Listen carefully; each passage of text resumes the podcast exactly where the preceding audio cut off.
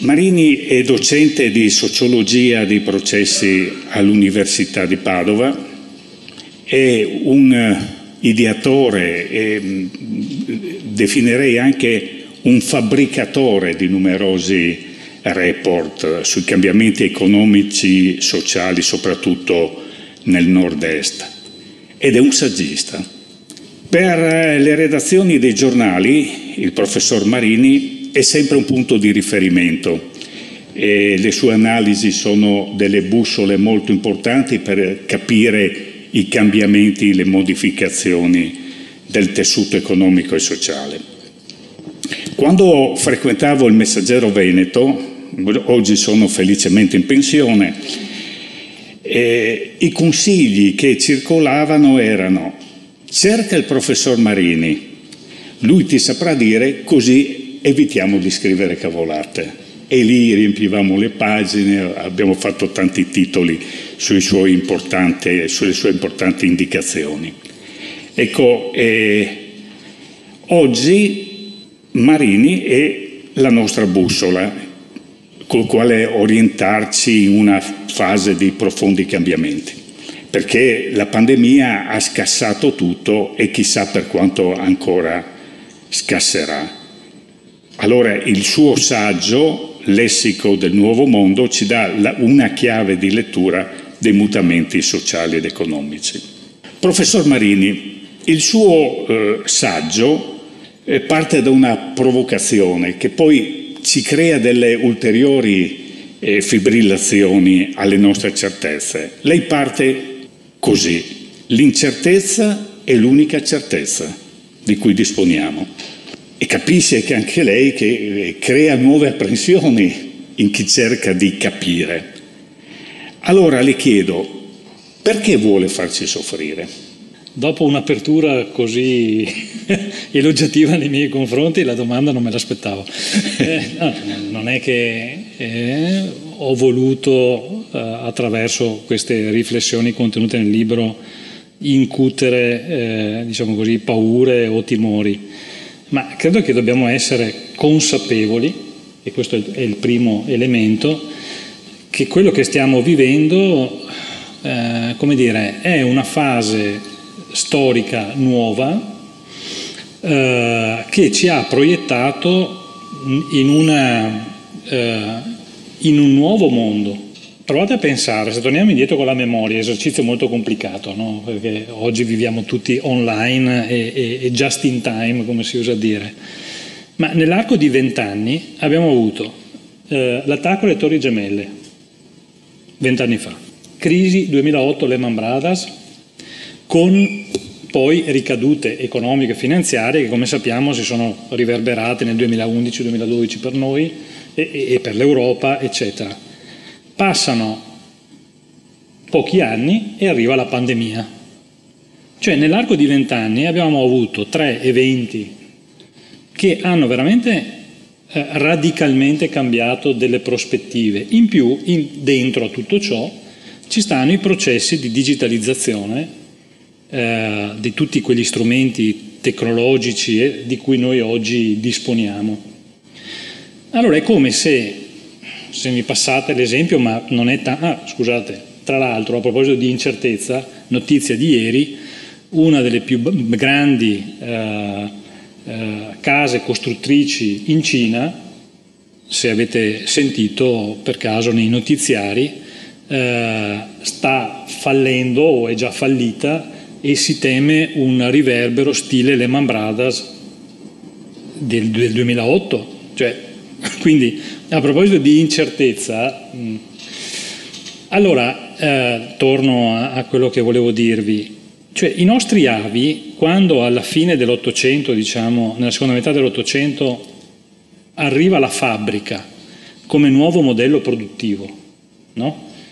Ecco, l'arrivo della fabbrica non è stato soltanto um, un nuovo modo di lavorare. È stato un cambiamento anche di mentalità. Vi faccio un esempio solo per capire. Eh, l'idea di risparmio che per noi è naturale, cioè ce l'hanno insegnato fin da bambini, no? e, e noi nella nostra vita cerchiamo di risparmiare soldini per fare degli acquisti. Ecco, prima dell'avvento della fabbrica, quel criterio, quella mentalità non c'era, perché fino ad allora la gente viveva per sostentarsi, commerciava barattando, gli unici che avevano soldi erano i ricchi, i nobili, i quali però, a differenza dei capitalisti, quei soldi che avevano non li reinvestivano in qualcosa, ma dovevano servire solo a dimostrare che erano ricchi. Non so se rendo l'idea.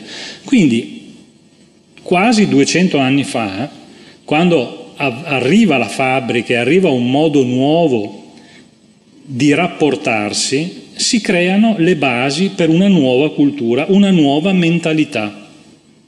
Tant'è che, se ci pensate alcuni detti tipo eh, aiutati che il cielo ti aiuta, chi fa da sé fa per tre. Sono tutte cose che sono state inventate allora per educare le persone a risparmiare, a lavorare, cosa che prima per millenni l'uomo non aveva vissuto in quei termini.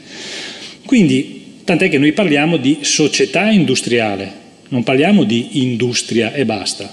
E tutta la nostra società è improntata a come è la fabbrica gli organigrammi, la, la, la, i percorsi di istruzione, cioè è tutto improntato in quello. Oggi noi stiamo vivendo una fase, secondo me, analoga a quella, dove cioè questi eventi che abbiamo visto in più con le nuove tecnologie stanno cambiando radicalmente il nostro modo di costruire la nostra realtà e oltremodo la nostra società e la nostra economia che si fonda ormai, come sapete, sui processi digitali in modo molto ampio, ma è la stessa nostra vita che è così. No? Eh, quando ho detto prima della, della, della memoria, provate a pensare che fatica che facciamo noi oggi a fare memoria delle cose che abbiamo fatto, non dico l'anno, scorso, ma neanche ieri, perché viviamo in un uh, rutilante continuo cambiamento che appunto ci porta ad avere una nuova, una nuova mentalità, una, nuovi criteri cognitivi e costruiamo una nuova società e una nuova economia. No? Allora, vengo alla, scusate la premessa, ma è solo per capire perché l'unica certezza di cui disponiamo è l'incertezza. Perché noi viviamo, non, vivi, non viviamo e non vivremo più periodi di cambiamento con lunghe fasi di stabilità. Il cambiamento nostra, sarà sempre più la nostra normalità. E se tu, pensate a un attore che è qui e continuano a cambiargli lo sfondo, no? Cioè, che, che parte sto recitando, che cosa sto facendo, no? Eh, ecco, questa è la nostra condizione attuale e lo sarà sempre più in futuro. Quindi dobbiamo essere consapevoli che l'incertezza e quindi il fatto che assumeremo decisioni in un contesto instabile saranno la nostra dimensione naturale, sempre di più. Allora io cerco di seguirla in questo ragionamento molto interessante, da parte eh, ho letto molto eh, di quello che lei scrive, quindi, quindi capisco. E Parlava di società fordista, quindi che crea questi schemi rigidi ma abbastanza certi. No? E eh, una caratteristica è anche una divisione drastica tra lavoro e tempo libero. Allora lei fa riferimento a, a, al solito Bauman, che ci fa capire molte cose, ci fa capire soprattutto la liquidità. E eh, lei parla di lavoro liquido che la sfida è prossima e della sfida già attuale. E io le chiedo, ma allora non essendoci più distinzione, non è che finiremo con il vivere in funzione del lavoro? Mm, no, beh, lei è in pensione, quindi è prova vivente che a un certo punto il lavoro termina. Eh, sì, a, ma, a, Dio piacendo, sì, per il, ma per il futuro. Va, si, si, va in, in, in, pensione sempre più tardi, io sono sì. fortunato. Eh sì, sì, esatto. Beh, io scherzando con, con, i miei alunni, eh, vi ricordate, noi avevamo, qui siamo grosso modo tutti di una certa età, in senso gio, non più giovanissimi, ecco, diciamo così, eh, andavamo a scuola e compravamo il vocabolario e il vocabolario ci accompagnava dalla prima elementare fino all'università o alle superiori, quello era, no? Oggi invece i vocabolari cambiano quasi ogni anno, molto repentinamente. E allora scherzando ai miei alunni e alle mie alunne dico, se voi andate a vedere la parola nel vocabolario pensione, troverete che si sbiadisce sempre di più fino a diventare termine arcaico. No?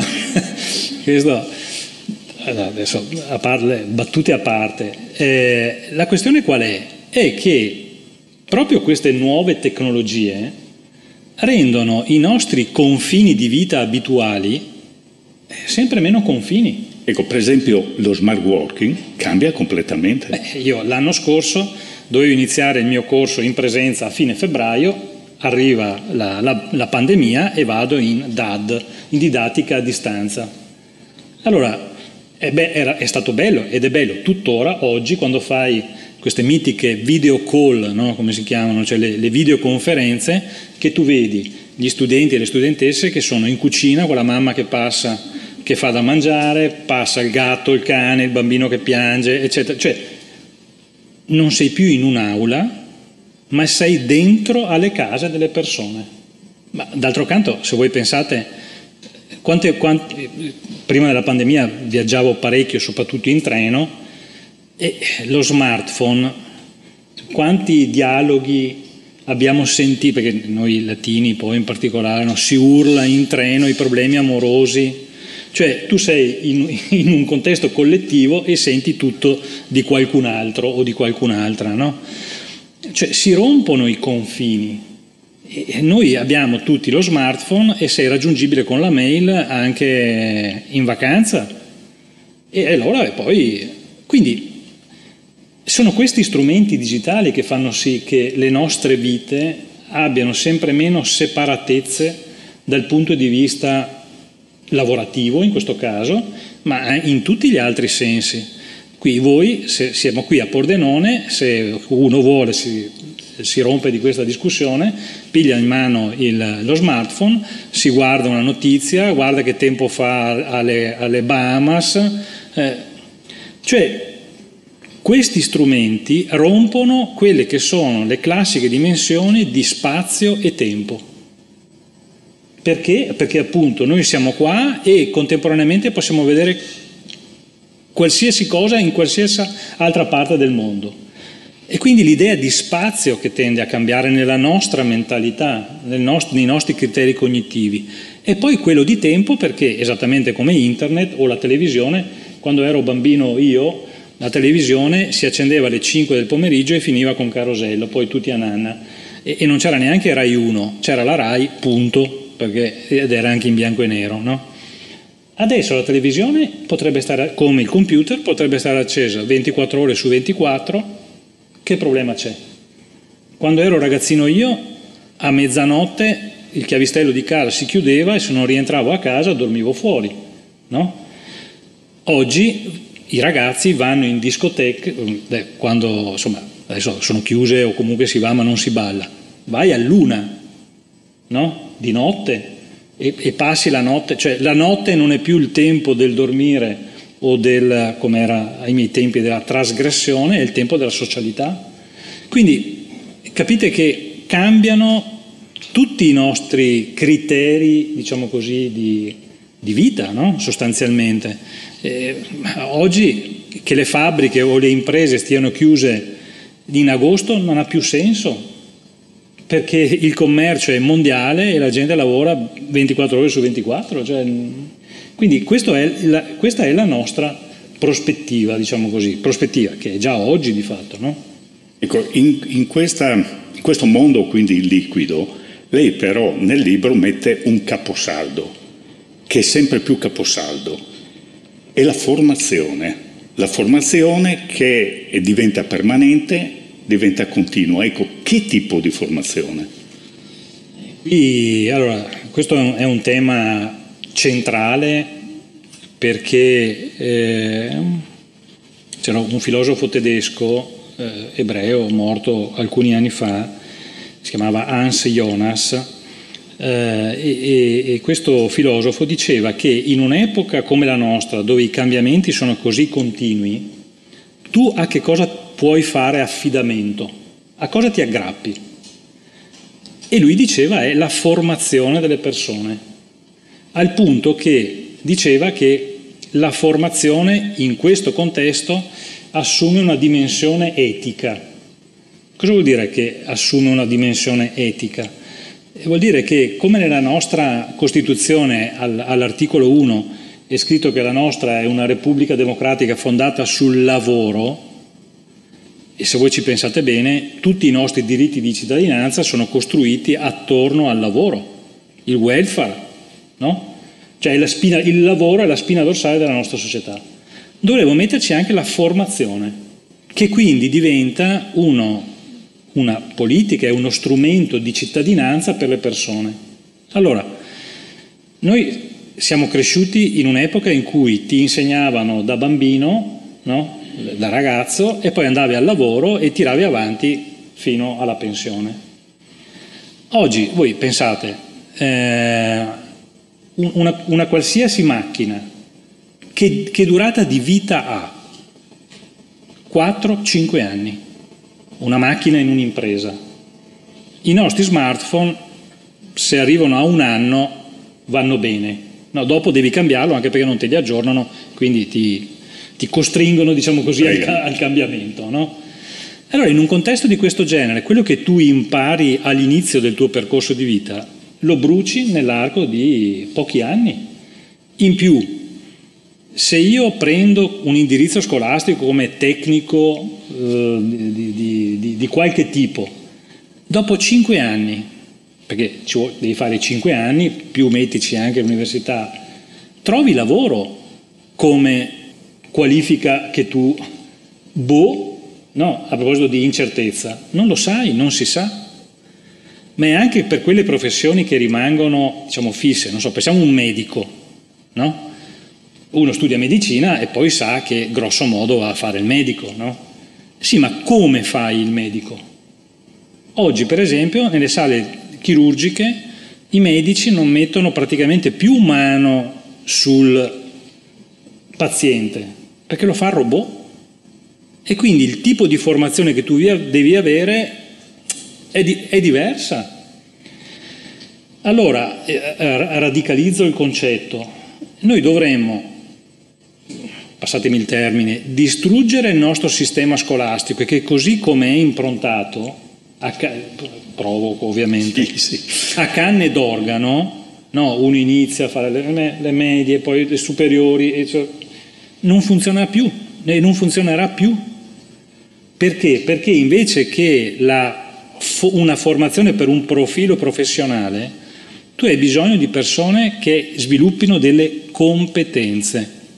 Oggi una delle competenze più richieste, c'è una differenza tra profilo professionale e competenza, perché il profilo professionale è io devo saper fare quel lavoro e quindi mi insegni come si fa quel lavoro. Ma una volta che tu l'hai imparato, quel lavoro cambia e quindi devi reimparare. Allora sarebbe più sensato sviluppare invece un altro aspetto che è quello delle competenze. Allora oggi per esempio una delle competenze più richieste nel mondo del lavoro è la capacità relazionale.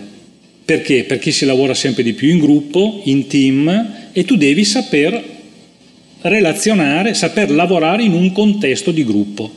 Quindi quella dimensione diventa importante, quasi fondamentale vorrei dire. Allora la capacità relazionale ce la deve avere uno che lavora in un'industria, ce la deve avere il medico, ce la deve avere un bancario, ce de- tutti ce la dobbiamo avere. Non so se ho reso l'idea. Quindi una formazione legata alle competenze sarebbe, è, è più attuale perché quella competenza non è che scade, perché fra cinque anni magari sarà ancora più importante, non so se ho reso l'idea. E quindi, adesso, distruggere, ovviamente ho usato un termine eh, molto forte. O sarebbe da distruggere. Bisognerebbe ripensarlo esattamente come noi siamo ancora figli della, della, dell'istruzione improntata da Gentile, no? Cioè lavoro manuale e lavoro intellettuale. Non a caso nella nostra testa, credo condivisa da tutti noi, quelli meno bravi dove vanno? Vanno negli enti di formazione professionale o nell'istruzione professionale. I più bravi dove vanno? Al liceo. Sbagliato. In Germania da sempre esiste il sistema cosiddetto duale, per cui se uno è più portato per le materie da un punto di vista di apprendimento intellettuale, fa quelle scuole lì. Se invece tu vuoi apprendere in contesto lavorativo, fai l'altro canale, arrivi alla laurea lo stesso, è identico. Perché? Perché lì non c'è questa svalutazione del fare rispetto all'intellettuale, ma le due cose stanno insieme, stanno insieme e noi dovremmo, eh, purtroppo noi abbiamo ancora questa mentalità che uno so bravo, eh, liceo, quell'altro è istituto, no. Tanto d'altro canto chi va alla scuola materna, va alla scuola elementare, come apprende? Facendo, usando le mani. No? Alle medie io avevo l'educazione tecnica, col seghetto, vi ricordate il compensato, eccetera, e alle ragazze lavoravano di filo. O il Lego. O Lego, ecco, tutte queste cose materiali. E dobbiamo capire che scuola e lavoro devono compenetrarsi sempre di più, anche perché uno dei, uno dei, corsi in cui insegno forma, diciamo così, i, i, cosiddetti gestori delle risorse umane, gli HR, i selezionatori. No? Allora, qualche tempo fa, e, e nel mio corso i colleghi sono molt, molti colleghi sono psicologi, pedagogisti, eccetera, che sono affezionati, avete presente, ai test di ingresso, no? cioè per valutare le persone, così, no? bellissimo. Dopodiché io parlo con gli imprenditori e domando, ma lei quando eh, deve decidere di assumere qualcuno o qualcuna, a cosa guarda? Perché questo è l'elemento. Allora dice, sì, eh, lo dico in dialetto veneto, che, ma penso che ci capiamo.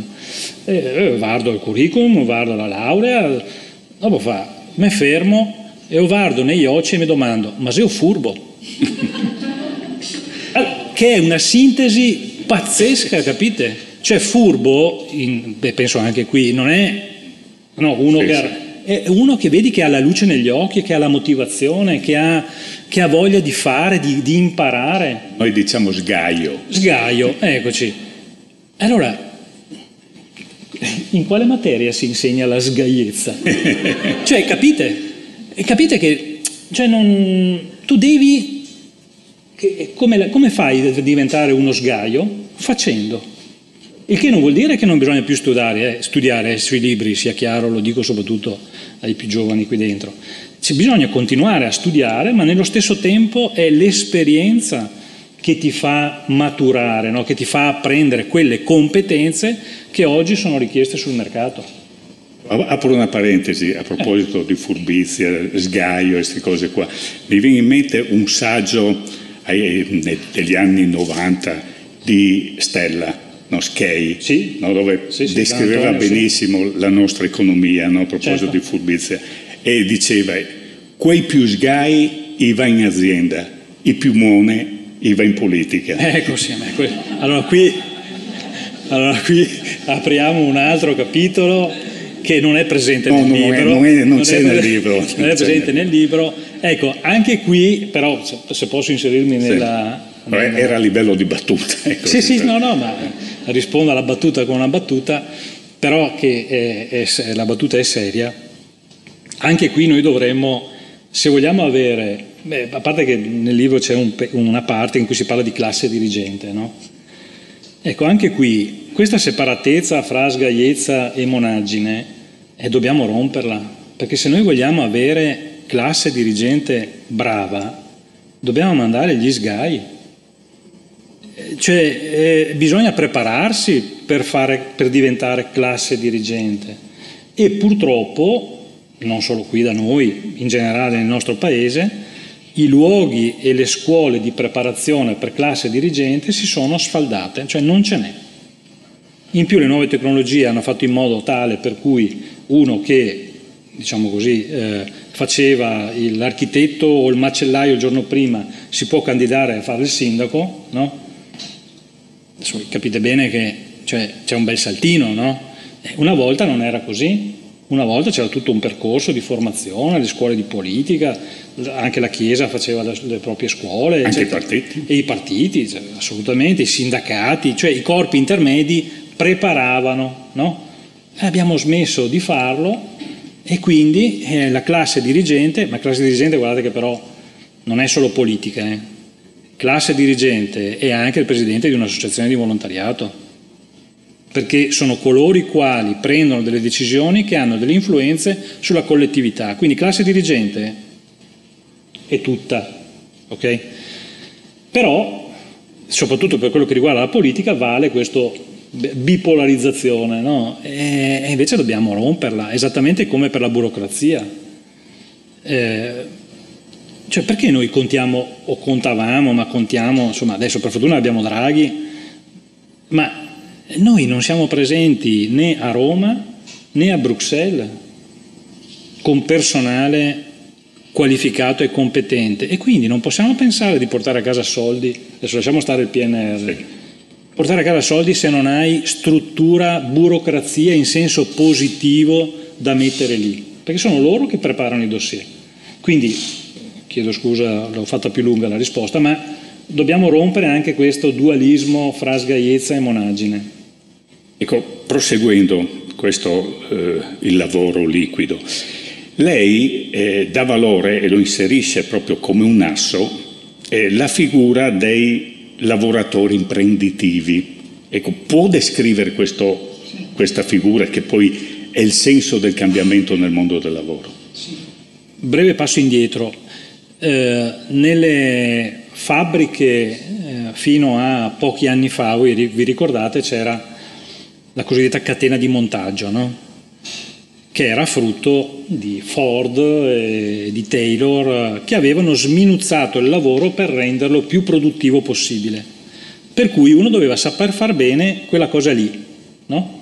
E quindi in quella prospettiva, per rendere il lavoro più produttivo, che cosa abbiamo fatto? Abbiamo segmentato il lavoro, spezzettato, non solo in fabbrica, ma in tutti i campi. Pensatevi in campo medico, c'è il chirurgo plastico, il chirurgo del, del cuore, c'è il chirurgo del, delle orecchie, eccetera, cioè tutti iper specializzati. E così in, in, le, in, tutti i luoghi di lavoro e in, in tutte le forme del nostro lavoro no? abbiamo gli iper specializzati, perché quella era la logica appunto fordista industriale. Bene, che cosa succede nel tempo? Che le tecnologie, in particolare quelle digitali che oggi noi disponiamo, eh, anche queste tendono a rompere i tradizionali confini del modo di lavorare. Allora, una volta c'era il direttore di, di un'impresa che dettava la lettera alla sua segretaria che stenografava e poi la, e, e la batteva a macchina. Divisione del lavoro. Oggi tutti noi non abbiamo più bisogno della segreta, chi, chi, ha ruoli di responsabilità, manda via una mail neanche dal computer, ma direttamente dallo smartphone. No? Quindi abbiamo rotto, diciamo così, dei confini lavorativi. Tutte le nuove tecnologie tendono a fare, a rompere questi schemi del, del lavoro. Hm? in, in tutti i campi, in tutti i campi, perché ormai anche il, eh, quello che viene venuto a casa mia eh, a fare il controllo della caldaia, che io lo osservo ogni anno, un tec, l'avrei chiamato l'operaio della caldaia, oggi lo chiami tecnico, deve, adesso deve ancora venire quest'anno, l'anno scorso è venuto in giacchetta con una borsetta tutta in metallo, ok? È arrivato a casa, ha messo sul tavolo, l'ha aperta, ho guardato dentro, sembrava, avete presente le, le, borse, le, le valigette di James Bond, cioè tutto tecnologia. Minchia ho detto. È andato di là, fuori, ha aperto la caldaia, unica cosa manuale che lui ha fatto, poi ha cominciato a infilare una serie di jack qui e lì, ha misurato, torna dentro, smartwatch, tac, tac, tira fuori la stampantina e mi è arrivato il certificato. Fa un lavoro manuale o fa un lavoro intellettuale? Boh, non lo so, sono rimasti. Poi il fatto che venga vestito in un modo diverso altera ulteriormente il suo status, no? cioè lo cambia, altera nel senso che lo fa diventare qualcos'altro. Bene. Allora, queste tecnologie che cosa fanno? Rendono i lavoratori autonomi, più responsabili, perché decidono loro sulla macchina, ok?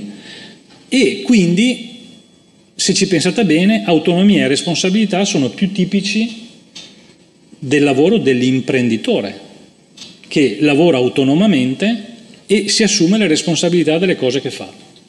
E quindi abbiamo questa traslazione tecnologica dal, dal paron al lavoratore dipendente. E questo è l'aspetto, se volete, strutturale, ma c'è un altro aspetto che è invece di carattere culturale, di come stanno cambiando e sono cambiate le culture del lavoro.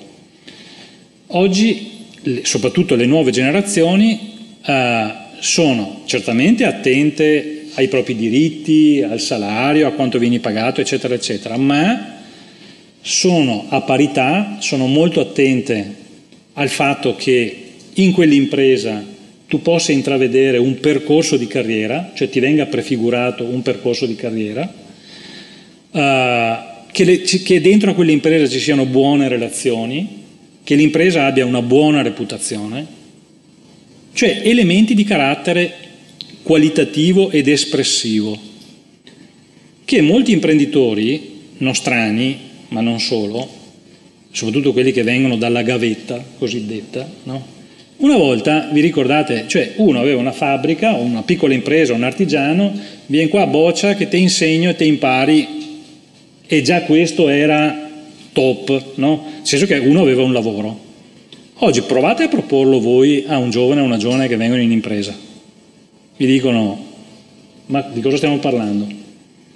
Infatti una delle cose che domandano è percorso di carriera, cioè capire qual è la prospettiva che loro possono avere, i più istruiti chiedono il work-life balance, cioè il bilanciamento della vita personale e lavorativa, cioè elementi di carattere espressivo. E allora se tu come ti datore di lavoro non sei in grado di dare, non dico tutte queste risposte, ma insomma di far capire che se vieni a lavorare lì non è solo che lavori lì, ma lì cioè, hai anche delle prospettive per te.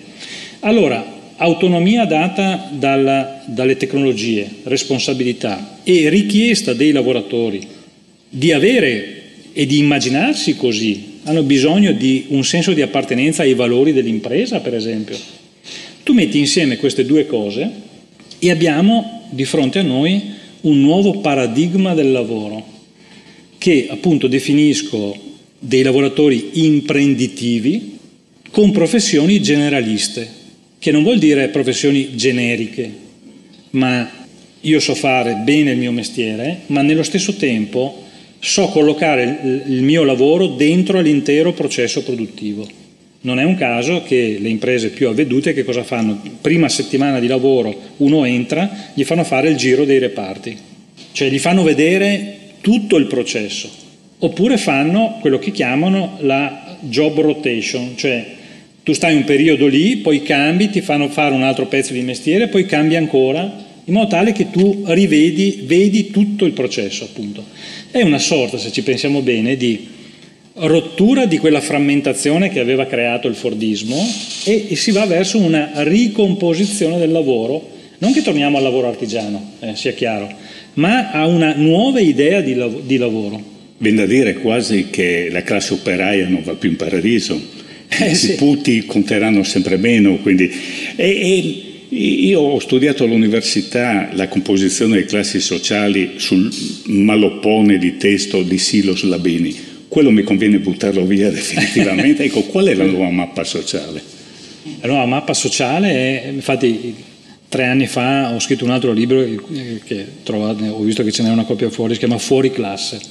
Fuori classe che vuol dire che cosa? Che se noi abbiamo ancora in mente oggi che la, eh, il mondo del lavoro si è diviso in classi sociali, la classe operaia o la classe impiegatizia, cioè questo non, non c'è più, no? Se uno va a vedere anche gli operai, eh, provatemi a dire quanti sono quelli che fanno uno stesso lavoro. Cioè anche lì la, la frammentazione del ceto operaio è altissima. In più non si riconoscono neanche più nel fatto di essere operai perché se fino agli anni 70 del secolo scorso c'era gente che ambiva ad andare a lavorare in fabbrica, ambiva ad andare a lavorare in fabbrica. Può sembrare strano alle nostre orecchie, ma oggi c'è qualcuno qui dentro che gli piacerebbe andare a lavorare in fabbrica, posto che la fabbrica di oggi non è più la fabbrica di ieri, altro problemino.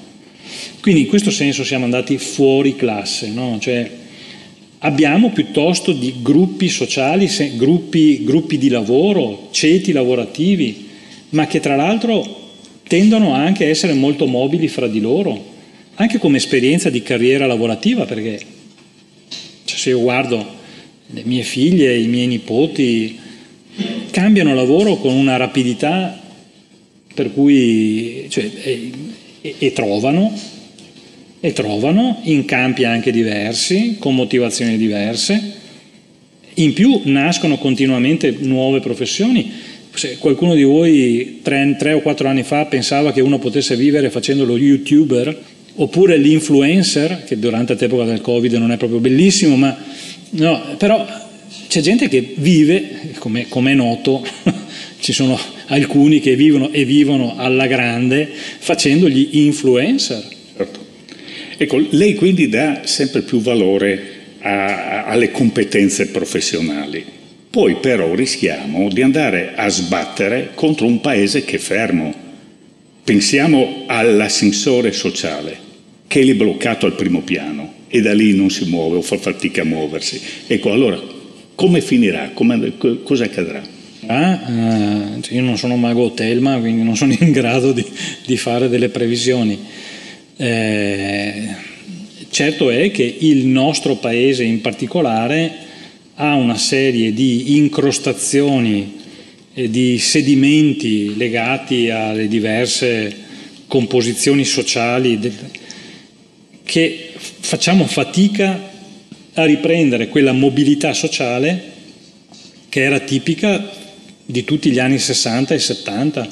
Poi un poco alla volta ci siamo frenati e non è un caso che i, i pochi giovani che, che sforniamo, perché c'è un tema demografico molto importante, eh, una parte di questi giovani piglia e va all'estero, dove le occasioni, le opportunità di, di, crescita professionale, di inserimento lavorativo, eccetera, sono molto più elastiche rispetto a quelle che abbiamo noi.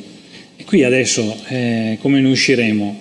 Io l'auspicio ovviamente è che eh, viviamo questa stagione, le risorse finanziarie che, de- che ci derivano dall'Europa, dove potremmo fare effettivamente quelle riforme istituzionali importanti per rendere più veloce il nostro Paese, perché il problema che abbiamo è che abbiamo una doppia velocità, da un lato il mondo produttivo e l'economia, che per stare ai passi con i cambiamenti a livello globale deve correre e invece una struttura paese, statale, burocratica, amministrativa che ahimè è, non voglio dire totalmente bloccata, ma in buona misura si muove come meno di una tartaruga. Allora è questo gap che bisogna cercare di eh, cambiare e Speriamo che l'attuale governo, eh, per il clima che c'è, insomma, riesca a mettere in moto una serie di energie tali da far sì che questo ascensore sociale possa riprendere a muoversi. Ecco, i fenomeni di accelerazione, che adesso ho spiegato molto bene, no?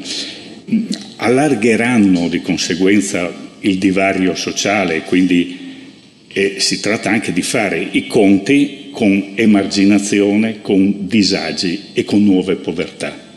E come assorbiremo questa, queste eh, persone, queste schiere che resteranno indietro? E questo è, è, uno dei temi che riguarda la coesione sociale ed economica del nostro Paese, perché eh, ecco, questo, questo sia un fenomeno nuovo, che, eh, che, che riprendo nel, nel lessico, e cioè noi viviamo una società e un'economia che progressivamente si bipolarizzano, cioè si dividono sempre più in due come una forbice. Mentre in precedenza eh, noi abbiamo vissuto altre crisi economiche che erano crisi di carattere congiunturale, cosa vuol dire? Vuol dire che naturalmente dei, delle produzioni dei sistemi produttivi andavano in crisi dopo circa dieci anni. Perché? Perché i prodotti non venivano innovati così rapidamente e quindi a un certo punto la gente non comprava più certi tipi di vestiti e quindi bisognava innovare. No? E che cosa succedeva? Che dopo un paio d'anni l'economia si riassestava e si andava avanti per altri 7-8 anni e poi capitava un'altra crisi. In questo lasso di tempo l'economia, il sistema produttivo in particolare, poteva come dire, cercare di uh, traccheggiare, no? cioè come dicono giù a Napoli, ad passare nuttata e poi, no? Cioè cosa vuol dire? Aspettiamo a vedere come si posiziona la cosa e poi no, seguiamo l'onda. Bene, oggi, oggi, in questi ultimi anni, in particolare dopo la pandemia, ciò non è più possibile, perché siccome le innovazioni sono veloci, l'incertezza è molto elevata, eccetera, o tu sei in grado di leggere e di interpretare il cambiamento o vai fuori mercato. Non c'è lo spazio per dire beh, aspetta un attimo che vediamo cosa succede. Non c'è più. L'altro anno il 40% delle agenzie viaggi in Italia ha chiuso i battenti. 40%. Per quale motivo? Perché è arrivata sul mercato, sono arrivate sul mercato una serie di piattaforme avete presente? Booking, Trivago, quant'altre, per cui tu, se devi decidere la tua vacanza, cosa fai oggi, quasi naturalmente? Beh, aspetta che andiamo a vedere su Booking che offerte ci sono. Ti scegli il, l'albergo, ti puoi prenotare l'aereo, il parcheggio dell'auto se vai in auto e così via, no? Cioè, questo è comodamente da casa tua. Perché devo andare in centro, trovare parcheggio, spendere tempo e andare in agenzia che mi costa di più che non farmelo da casa, comodamente? N- non so se ho reso l'idea. Nel giro di poco tempo queste imprese vanno fuori mercato perché il consumatore ha cambiato strategia. Ora, o tu sei in grado di cogliere questo aspetto, cioè questa dimensione, o vai fuori mercato. Punto. Non c'è nessuno che ti salva.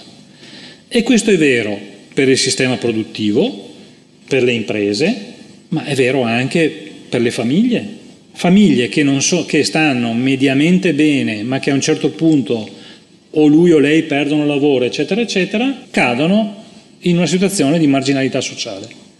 Domandate alla Caritas in questi ultimi anno e mezzo quante sono le famiglie italiane che sono andate a, a rivolgersi, no, beh, conosce bene, che sono andate a rivolgersi per avere una, un aiuto o un sostegno, non immigrati, ma famiglie, no, famiglie, italiane. famiglie italiane. Allora, siamo di fronte a una situazione in cui sempre più c'è questa forbice che si allarga, diciamo, fra chi ce la fa e chi non ce la fa. Allora, bisogna avere quello che definirei una sorta di logica strabica, cioè con gli occhi, diciamo così, no? Cioè che tu contemporaneamente devi dare un aiuto e fare interventi, politiche che diano sostegno aiuto o che comunque lasciano a correre quelli che sanno correre, senza mettergli i paletti fra le ruote, e dall'altro lato devi avere la capacità di fare interventi per far sì che non tutti, ma che una quota importante di quelli che rischiano di andare fuori mercato o perdano le loro condizioni sociali stiano invece siano inseriti, stiano dentro. Quindi politiche che possono essere emergenziali da un lato, ma dall'altro che abbiano contezza del fatto che tutta una fetta di popolazione può, o, o, di sistema produttivo può andare fuori mercato. Quindi ci vuole questa capacità, questa flessibilità, questa mi verrebbe da dire liquidità di fare interventi che guardino al capotreno e agli ultimi vagoni insieme. Perché bisogna tenere tutto, tutti insieme. Bisogna tenere tutti insieme, cioè, certo. altrimenti se si creano situazioni di elevato grado di disagio, di, di diseguaglianza, ne perdono tutti, tutti ne perdono. Non fa bene troppa disuguaglianza. Dopo eh, questi ragionamenti, che valutazione dà al reddito di cittadinanza? È proprio tutto da, da buttare o c'è qualcosa da trattenere? Ah, beh, eh, lasciamo stare gli aspetti ideologici perché poi nel nostro paese siamo così, no? facciamo delle misure, degli interventi, dopodiché li difendiamo anche contro qualsiasi logica perché diventano interventi bandiera ideologica. Negli altri paesi del nord Europa non è così, decidono di fare una misura, fanno l'intervento, dopo un anno verificano se l'intervento è positivo, se è positivo si va avanti, se eh, si cambia o si fanno le modifiche. Allora, sicuramente il reddito di cittadinanza è stato un sollievo, un aiuto per una parte cospicua della popolazione, quantomeno quella che era in regola con i requisiti per, per riceverlo, ma produce, così come è pensato, delle, dei riverberi, diciamo così, controintuitivi o dei circuiti perversi, se vogliamo dire, che fanno sì che invece che aiutare le persone, le persone a mobilitarsi alla ricerca di un lavoro, preferiscono tenersi i, i soldi del reddito di cittadinanza e magari lavorare in nero. Allora, questa, questa cosa deve, deve, bisogna, metterla, bisogna metterla in ordine, non va bene. Avevamo il REI che funzionava, cioè la misura precedente decisa dal governo Gentiloni, che aveva cominciato a funzionare, erano poche le risorse, questo sì, eh, però appunto dopo nel nostro paese c'è questo, no? cioè, ognuno che arriva al governo deve fare qualcosa di diverso, di nuovo rispetto agli altri, senza, senza capire che magari c'è anche qualcosa di buono che è stato fatto, quindi migliora quello. Ecco, quindi bisogna assolutamente riformarlo. Ecco. Allora, nel libro eh, ci sono anche delle analisi economiche, adesso abbiamo, eh, ci siamo interessati di quelle sociali, passiamo all'economia, quella dei distretti industriali, quella delle filiere produttive, come le chiamano, da quelle più qualificate a quelle eh, povere di valore aggiunto. E anche qua lei è un esperto di mappa, soprattutto di mappa nel, del nord-est. Può descriverla brevemente? Com, come sta cambiando quindi la produzione? Eh, allora, intanto diciamo che noi stiamo continuando ad avere a fare una cura dimagrante delle imprese del settore industriale, che erano quelle che ci avevano caratterizzato nel, nella fase di boom no, degli anni Ottanta, e sta aumentando molto il terziario. Terziario vuol dire servizi alle imprese e servizi alle persone. La questione qual è? Che non stiamo perdendo la nostra vocazione industriale, sia chiaro, anche se il numero delle imprese industriali tende a diminuire. Perché piuttosto, aspetto interessante, è che queste, queste eh, imprese industriali si sono strutturate e ingrandite, cioè sono diventate più solide. Eh, quindi noi che veniamo dalla stagione del piccolo e bello, ecco, quella è una stagione che ormai non c'è più, cioè le imprese che resistono sono le imprese più performanti, come si usa dire, sono quelle più strutturate e questo è un percorso che le imprese di quest'area stanno perseguendo. Il, la questione qual è? Che il terziario che cresce eh, tendenzialmente cresce in stile nordestino, cioè piccolo, e, e con poco, poca capacità di valore aggiunto. Cioè se io apro un ristorante o una pizzeria, bene, però mh, il mio contributo al PIL No, cioè il mio contributo al valore aggiunto non è alto. Se apro invece una piccola impresa che fa software, quella piccola impresa dà un valore aggiunto più alto. Allora, su questo terziario che cresce dovremmo fare un, diciamo così, un po' di riflessione. Un po' di riflessione. Bisognerebbe aiutare a far sì che questo terziario fosse più, diciamo così, innovativo, caratterizzato da elementi di innovazione. Anche perché poi cosa succede? Che le imprese industriali che qui sono diventate più grosse, se hanno bisogno di una consulenza di avvocati o di commerciali, vanno a Milano. No, a trovare i, i, i grandi studi di avvocati o di commercialisti che li aiutano ad andare all'estero. Ecco, questo è, un elemento su, sul quale bisognerebbe dare un indirizzo eh, anche di politica economica a livello locale e se non lo facciamo noi non è che lo possiamo aspettare da Roma, cioè bisogna che sia ragionato qua. E questo è un primo elemento. L'altro elemento è che, e anche qui dovremmo andare a una, diciamo così, rivoluzione di fatto, che sempre più oggi le imprese si percepiscono in filiera produttiva. Eh, vi do un, un numero che così rende meglio l'idea. Una, una media impresa industriale, e, e, le medie imprese sono quelle fra i 50 e i 250 addetti, che sono molto poche, Mm, ok? Tenete presente che da noi e in Italia 9 imprese su 10 sono sotto i 10 dipendenti, quindi abbiamo un pulviscolo che è un unicum a livello mondiale. Eh? Quindi le, le, medie imprese sono poche, ma se io fa, faccio 100 quello che produce una media impresa, l'80% è fatta dai propri fornitori, che sono piccole imprese, che sono fortemente connesse con la media impresa. Non sono i subfornitori, sono proprio imprese che contribuiscono alla realizzazione di quel prodotto. Quindi è come se fossero un tutt'uno. Oggi queste imprese, queste imprese che stanno dentro queste filiere, perché non tutte le imprese stanno in filiera, sono quelle che sono più performanti, sono quelle che vanno meglio, ok? Sono anche quelle che si proiettano sui mercati esteri. Per cui paradossalmente un'impresa di quattro dipendenti non va lui all'estero, ma siccome lui lavora per un'impresa media che va all'estero, indirettamente si internazionalizza anche lui. Non so se ho reso l'idea. Allora, il tema della filiera ci dice che cosa? Che non esistono più tradizionali, le tradizionali divisioni fra industria, trasporti, edilizia, commercio. Perché? Perché se io vado a tracciare la filiera, ho tutti i settori dentro. Se io faccio vino, questo è il periodo, si parla di Prosec, Prosecco, eccetera. La filiera del vino è composta dal produttore del vino, dal contadino che fa il vino, ma poi voi ci dovete mettere dentro quello che fa il vetro, che quindi è un'industria, quello che fa le etichette e cura il marketing della, della, del vino, e quindi è un terziario, fino alla trasformazione del vino, con tutte le sue componenti, i tappi, i tappi di metallo, i tappi di sughero, eccetera, eccetera, il trasporto e il negoziante. Questa è la filiera. E possiamo ancora ragionare in termini a teco, cioè delle divisioni classiche dell'Istat? No, cioè non ha più senso. Pensare a politiche industriali senza pensare a politiche per il terziario o per i servizi cioè bisogna uscire dalla logica delle cosiddette canne d'organo, no? cioè, come se l'economia fosse divisa.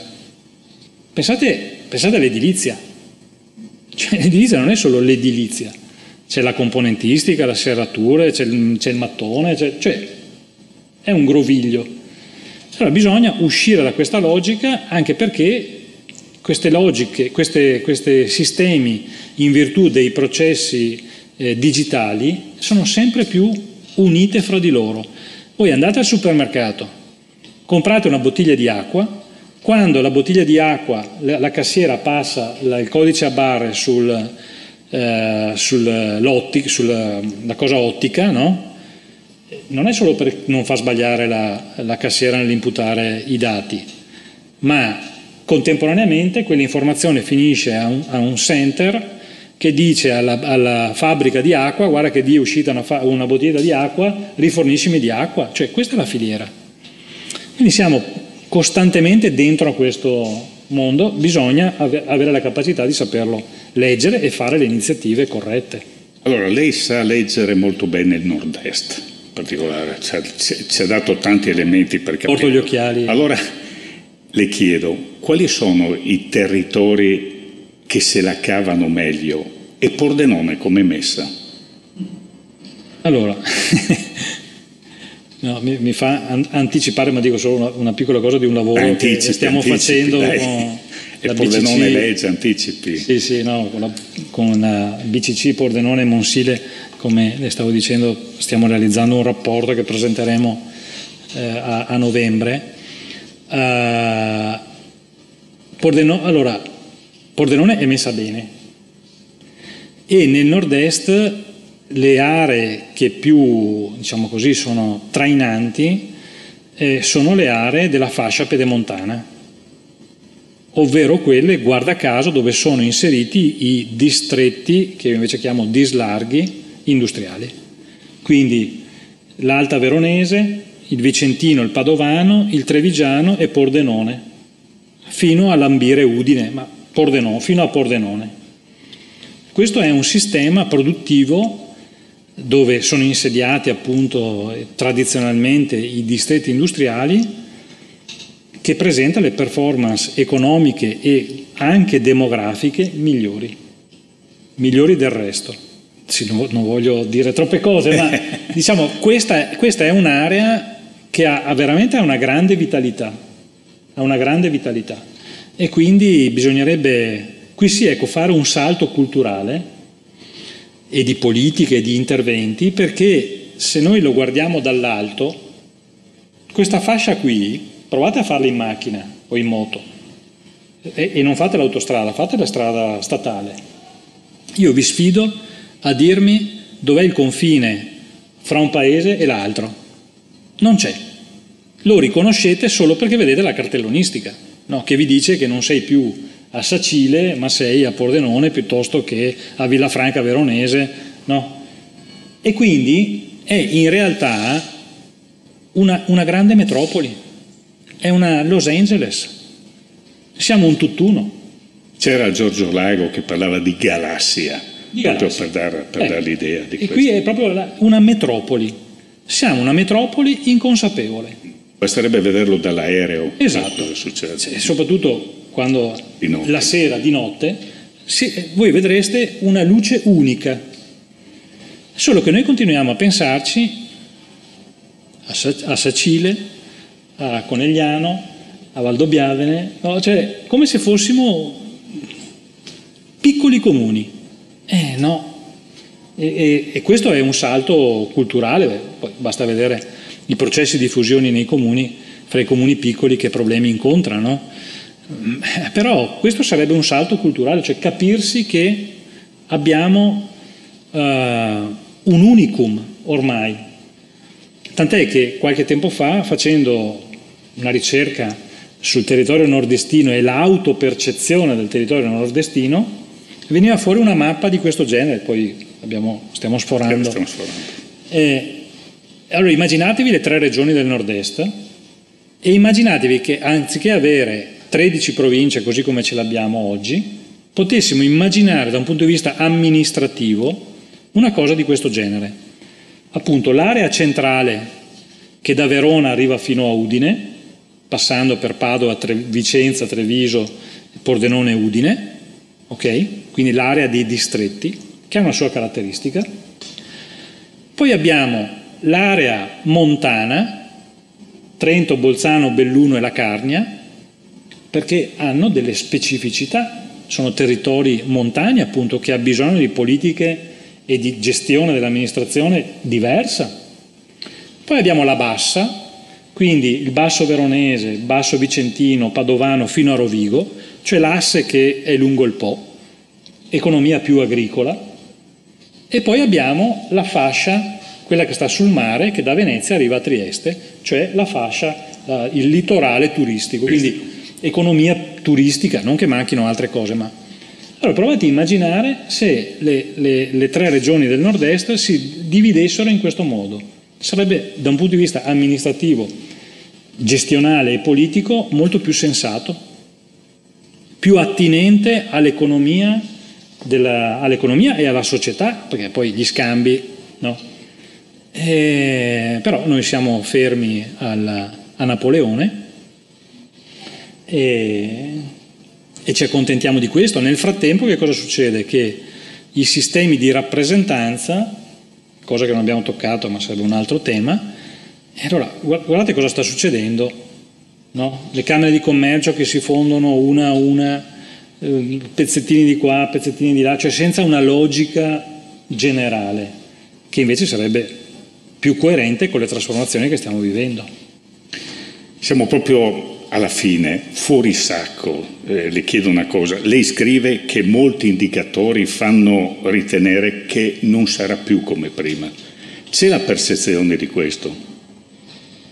Allora, eh, diciamo che per quello che riguarda tutta una serie di nostri comportamenti, eh, è chiaro che non appena sarà possibile non andare più in giro con la mascherina, eccetera, torneremo alla nostra socialità, no? in parte già già avviene anche se tu vedi ci incontriamo e stringersi la mano, cioè, lo fai o non lo fai? Vai al supermercato e stai un po' un attimo che... No, cioè abbiamo assunto anche dei comportamenti, però la nostra socialità è quella.